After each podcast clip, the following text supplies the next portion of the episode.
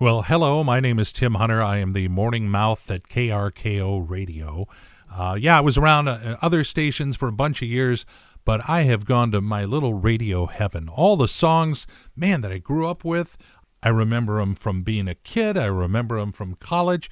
It's little 60s, a lot of 70s, little 80s, just the right ones. It's Everett's greatest hits. Now, that's what you'll hear all the time on KRKO. Right now, you're about to hear some of the fun you might have missed this past week. Be sure you join us every weekday morning between 6 and 9 a.m. on KRKO, or I will be forced to talk about you. Yeah, there is just something about a Wednesday morning that, you know, assures you you're going to make it through the week. Good morning, it's KRKO. Tim Hunter playing Everett's greatest hits. So much going on this morning. I'm trying to get this all in. A bunch of things I wanted to tell you. First off, a big welcome back to the Navy destroyer USS Gridley.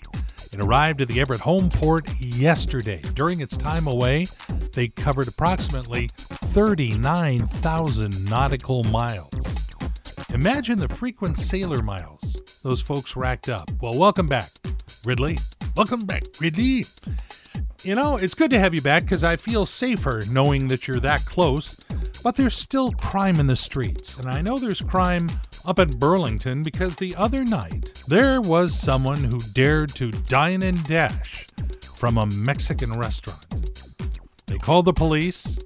Police arrived, but the guy had been gone. So the police drove around and they found him. He was easy to spot because he was carrying a jumbo margarita. Crooks can be dumb. And finally, if you're tired, you're in great company. A new study says the average American is sleeping less than six hours a night. Finally, I'm average. And that is 47 minutes less than they were sleeping in 2018. What are you worried about? Everett's greatest hits, the great songs you can sing along with on the way to work. It's KRKO.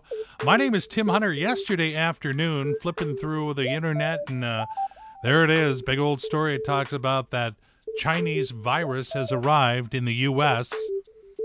in Everett at Providence Hospital. Uh huh. You know, how do we win this lottery?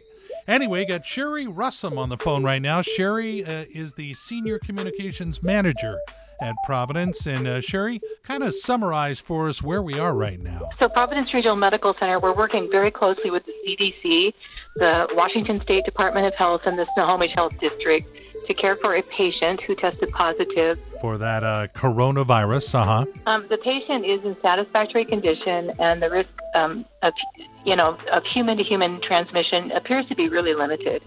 So, out of caution, though, the patient is being monitored in a special isolation unit um, in accordance with the established um, infection control protocols that we have here. We anticipate that the patient will be monitored for at least the next 48 hours. We're in the process of contacting a small number of staff and patients who may have come in contact with the patient, and so we're also implementing a screening system in our electronic health record. You know, and Providence has drilled for this type of thing many times, and so we're well prepared. I mean, it is flu season, so uh, someone comes in, and how do you know the difference between the flu and the virus? Well, there's a screening process that, that a person goes through. If if someone has been out of the country, um, you know, get used to being asked that question when you go to see your doctor, because this particular virus originated in China. That is a red flag. Okay, I've been, uh, of course, going online like everybody else and researching and watching and reading the news reports and I see a lot of people with masks. Should I be running around with a mask on? If you're sick, you should run around with a mask on. Okay. Certainly. Um, you know, if someone is sick, they should uh, take precautions not to be spreading viruses of any kind. Plus, you know, good hand hygiene. That's always important. Washing your hands. There's a lot of good information on the C- CDC website about this particular virus, but also others. Okay, and this virus now it spread through Is it through human contact, or could it, is it airborne, or what do we know about it? The risk of human to human transmission appears to be really limited. Well, Sherry, we uh, wish you and the whole gang over there at Providence all the luck in the world in dealing with this. And if anything else comes up, we'll give you another holler, okay? Thanks. All right. Bye now. Oh, she was done. Yeah, she. I'm sure they've got a lot going on, so we appreciate her taking a few minutes. That Sherry Russum from Providence Hospital letting us know about that virus that ended up here first in the U.S. All is well. Wash those hands, and if you're sick, wear a mask. Yeah, Bon Jovi uh, doing a concert tour this summer with Bryan Adams. Unfortunately, in the Tacoma Dome, which keeps getting moved further and further south every time I turn around. Uh, good morning, it's KRKO, Tim Hunter, hanging out in your Wednesday morning, and don't often do Hollywood stuff. But there are three really cool stories that I want to pass along. I don't know if you watched the SAG Awards on Sunday night, and there was all this buzz. I watched it on YouTube, watched like highlights and uh, Brad Pitt and Jennifer Aniston were being all palsy and uh, holding hands and messing around. Well, you think, oh gosh, there might be a reunion brewing. Yeah, I don't think you should count on that. And as bad as we think the blood is between Brad and Angelina Jolie, the two of them own a winery together in France that they bought as an investment for their kids, and they're getting ready to release a wine together. So it's not always as bad as the hype would have you believe it. For those of you keeping score at home, Pamela Anderson got married again for the fifth time, marrying movie producer Jon Peters, who has been married for the fifth time. She's 52, he's 74, and that is a final. And finally, this is cool. Matthew McConaughey and Hugh Grant just did a movie together.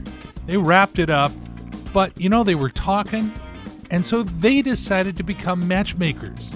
And this week, they've arranged for a meeting of Matthew's 88 year old mom and Hugh's 91 year old dad. Oh, those little lovebirds, and Valentine's Day right around the corner. Hmm, could be a wedding in the future. All right, there you go. Just kind of rolling around in that Hollywood dirt for a little bit. Really interesting story about that band. Uh, the original members can't tour under the name Little River Band. The Little River Band name was sold years ago, and they got some money for it. But now, when they, the group members want to go out and perform, they have to use some other names, and nobody knows who they are. Ah, how, what a tangled web we weave. Good morning, it's KRKO Tim Hunter hanging out with you, playing Everett's greatest hits. All these great songs you can sing along with. I don't know about you.